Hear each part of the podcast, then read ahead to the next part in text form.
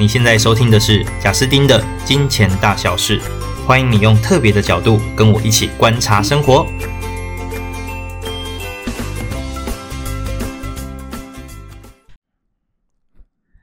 嗨，大家好，欢迎来到《金钱大小事》。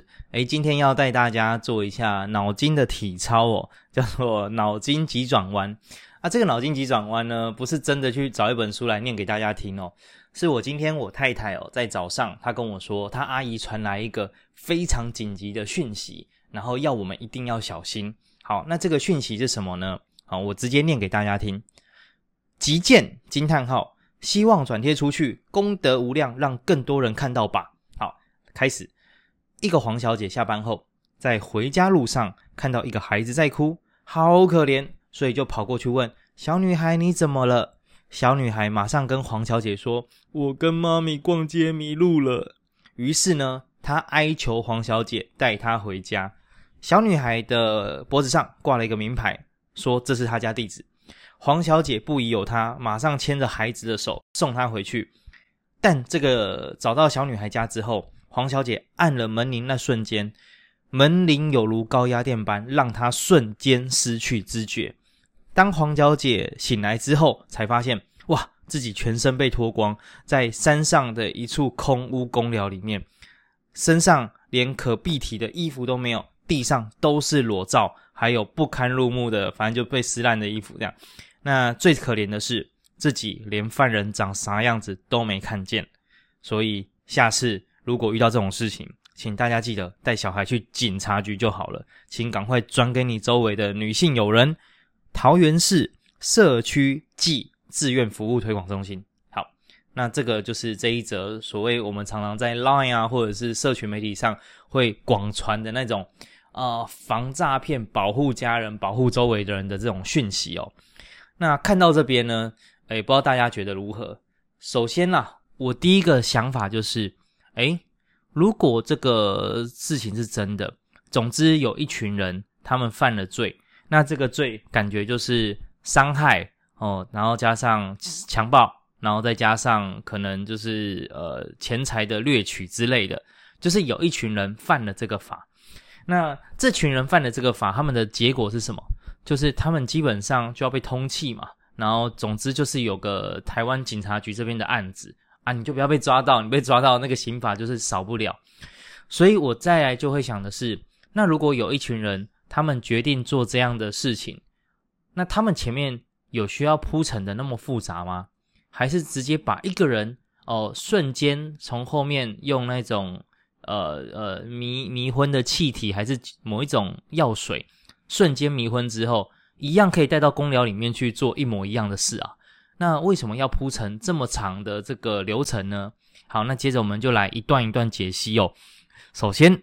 一个黄小姐下班后看到一个可怜的孩子在哭，各位这边很重要哦，这必须要是一个单身女性看到哦，她不可以是一个黄小姐跟一个陈小姐跟一个王先生看到哦，如果这样这场戏就演不下去了，大家知道吗？因为这样就不是呃，就不是孤零零的一个人，所以不管做什么事，其实都会有很大的风险。我指的风险是对这个坏人集团来说。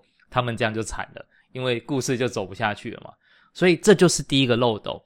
这整个故事真的要发生，首先要确保刚好是那么巧的一个单身女性看到，再来在路上看到一个小孩子在哭，诶，那这样不就代表说这个小孩子必须要持续的做好哭的这一件事？那如果这个小孩子也没有很认真哭，那其实就算单身女性走过去，也就走过去了嘛。哦，这里已经有两层漏斗了。就第一层漏斗是一个单身女性，第二个漏斗是小孩子又要持续在哭，然后再来呢，小女孩跟黄小姐说：“哦，迷路了，拜托带我回家，这个是我家地址。”哦，这就是第三层漏斗。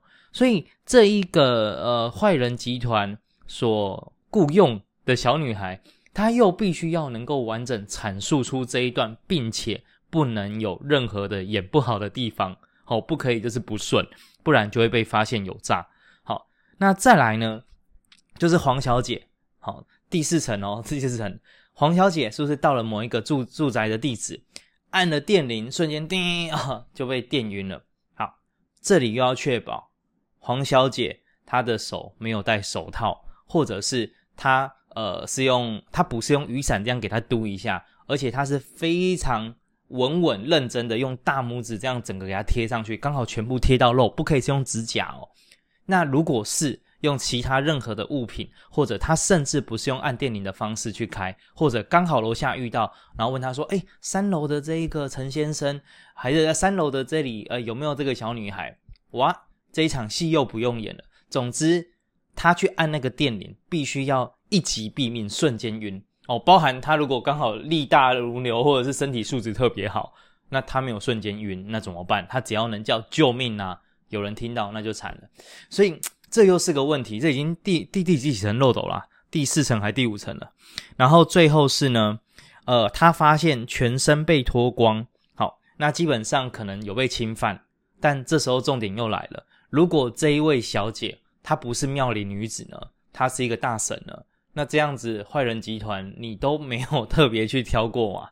对，如果你真的是要心怀不轨的话，所以我光这样子去分析。大家有没有发现哇？这里面可以出问题的纰漏可多的呢。可是你快速看看下去，就会觉得好像一切又很合理，好像好危险，怎么会有人滥用同情心成这样？所以我必须说，这是一个非常棒的故事。但是实际上，你这样想完，就会觉得哇，这个如果从做生意的角度来看，这真的是绕了一圈，不知道在干什么。所以我后来啊，马上 Google。桃园市社区暨志愿服务推广中心，结果 Google 的第一则，大家也可以去 Google 看看哦。Google 的第一则就直接写说假，然后就开始讲这篇为什么是假的。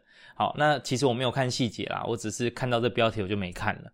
那我后来我太太看过之后，她还说哦，原来这个故事是二零零五年就在美国那边已经被流传了，一开始是英文的，那不知道为什么。到后来变中文的，然后在台湾也流传。哎，后来想一想，哎，对，如果是美国还合理一点点，因为美国就是地很大，那屋子都是很独立栋的，那这个可能真实度高一些。但我相信还是 bug 一堆啦。那所以讲到这一边呢，各位就可以去想象，哦，原来遇到一个生活中的事件。可以有那么多的切入角度，那我觉得用这样的切入角度去想事情是蛮好的。为什么蛮好的呢？就是训练思考逻辑，然后而不是被很表面的的状况就是所引导。我觉得是非常重要的一个。的一个算是特质，或者是人生该练习的事哦。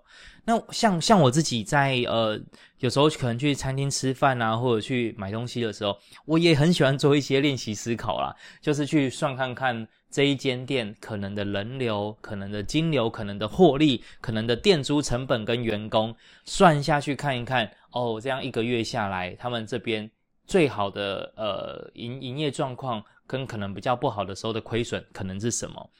那一旦你对周围的事情哦，就是都会比较认真去看跟思考，那其实就很有机会在周围找到机会，包含哦，例如说一个做业务的人，那他一定有各种方式可以去招揽到他的顾客哦，例如做保险好了，他一定有各种方式可以去跟呃周围的人去推广他的商品。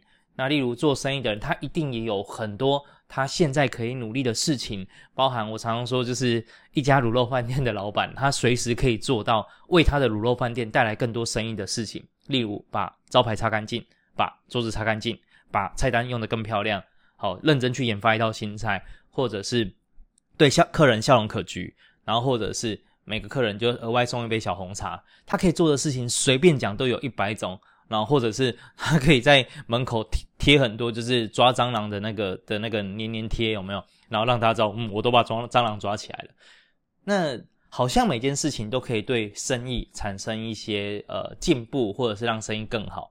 但实际上，一定有那么一个最重要的因素，它是最明显能够大幅度改善生意状况的，而不是一些非常小的细节，对吗？我几乎可以很肯定，你把那个菜单。你把它的边边哦，从尖边变圆边，或者是你把它设计的再漂亮一点点哦，对一般的小吃摊来说绝对没有差啦，那根本就没差，这完全不是重点。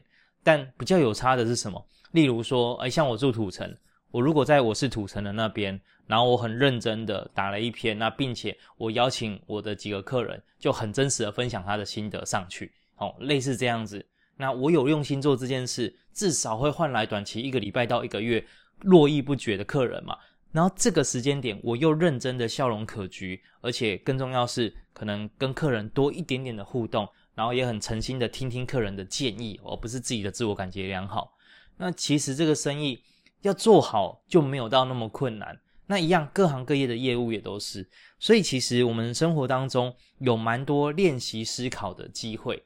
那练习思考不是成为酸民哦，我觉得练习思考跟酸民完全不同。练习思考的意思是。这件事情可能一般人看的是表面，我愿意更认真的去看它里层，应该说别人的功夫在哪里哦。当然，这个诈骗的讯息不是功夫啦，这个，呃，这个也不不是诈骗讯息，这个其实只是一个鼓励大家小心的讯息。我等下再来讲后面哦。就是我觉得练习思考这件事情真的是蛮关键的，就到底为什么要有这件事的发生？到最后，我们因为常常练习思考，会比较能够。掌握事物的本质哦，不是人云亦云。我觉得这一段对于如果我们今天想要在生活当中透过不管是斜杠或者是额外的努力去创造额外的收入跟财富，我我认为这样的一个观察力有跟思考力是极度重要的啦。很多时候不是因为呃我们的某一些身体素质特好、口才特好，或者是脑袋极度聪明、考试都一百分。所以我们能够赚大钱，我认为往往不是这样，而是思考清楚要干什么、做什么之后呢，多做了这件事，但别人没有做，但这件事情绝对人人要做都做得到，只是一般人不会想要去做。但我想过之后，我觉得这件事情很关键，因此我愿意这么做。举例像我们六个罐子理财法里面，是不是提到你的财务要有一个合理的分配，对于几年后的自己会有不一样的财务现况？啊，这个就是重要但不紧急啊。可是，就明明大家都诶想一下也觉得对啊，要真的做也做得到，但就只有少数的人愿意做嘛。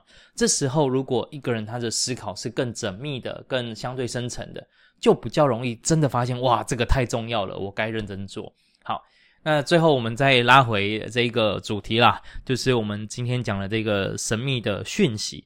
诶各位你看哦，那传这个讯息。好像也没有要骗你，对不对？他也没有跟你要个资啊，他也没有跟你要汇款啊。那这个讯息到底在干嘛？我就我自己的印象跟推论哦，就是我记得我很久之前听过一个专门做行销的朋友，他有说，其实啊，目前在这个台湾社会里面，有一些非常集体运作的一些文章工厂。然后这些工厂呢，他会想办法就分享出一些好的文章，或者是一些很吸人眼球、很会让人家转发的一些讯息。那这个讯息有的是好笑的，有的像这一种，就是、哦、要小心；有的是那种哦什么榴莲，吃完榴莲绝对不可以吃螃蟹哦，不然你会中毒哦。哦，你以为喝了一杯柠檬汁再去晒太阳没问题吗？错，这样子癌症的几率多二十倍哦。类似这一种超多，那奇怪了。这一些有的没的的讯息这样传，又不会赚钱，那他们在干嘛？我自己在抓这样的一个机构，重点是在于他透过这一些所谓容易吸人眼球的文章，去确保跟创造更多流量，也就是他慢慢的去巩固了他的一个讯息可以触到的触角越来越多，他的可能一个讯息出去就是几十或一百万人看到。那一旦这样的一个流量被锁定、被固定了之后，有什么好处？当然有啊。例如，大家是不是很常说网军？而网军绝对是一个真正的职业哦。那真的需要网军来帮忙的时候，是不是他就可以在，因为他有这样的渠道跟受众嘛，他就可以开始收收广告费，去发一些他想发的、有花钱的那个人想要分享出去的资讯。诶，这就是一个哦。然后再来，当然就是。他可能也可以透过这样子的流量，或许可以透过某一种社群媒体的机制，换到一定的流量费用，这也是有可能。所以总之啊，有流量好办事，这倒是一个实话。所以这一些讯息，它最后只是在辅助这一个集团，它的流量持续稳定。那我个人猜测，后面大概是这样的一个运作。好，那只是说呢，那到底对我们来讲，有时候也无伤大雅啦。像这个讯息看到了哦，其实就是花个几分钟的时间，当看个故事啊。你说真的，你相信这是真的啊？你就特别的哦去注意安全，这也没有什么大问题。但我觉得有一些比较有问题的，就是关于饮食啊，关于一些习惯啊，因为有时候会有点太呃，好像看到一点点，然后就变成什么都不敢做，这样子的状况，神经兮兮的也不太好。所以大家可以去看哦，像在 Google，你可以随便，反正你以后只要看到那种广传的那种长辈文，你随便复制一篇，然后到网络上，你就会看到有一些专门的脸书或专门的网站。它专门在揭秘，就是跟就是帮你澄清哦，哪一些是假资讯。那几乎你都可以从那里多看到一些，看个几篇，大概就会很有感了。那之后就也可以透过像我刚刚那个方式，反正你也不用每篇都去查证了，但是你就可以透过我刚刚一开始那种方式，诶，帮大脑做个体操，看到这样的资讯，想一想哦，中间有没有什么大问题？那有时候遇到周围的一些亲戚长辈，就跟他们分享说啊，这个其实社会是很美好的，不用可怕紧张成这样。不然小孩子本来假日可以开开心心出去玩，哦，看完一堆之后什么都不敢做了，哎，这样子倒也不好。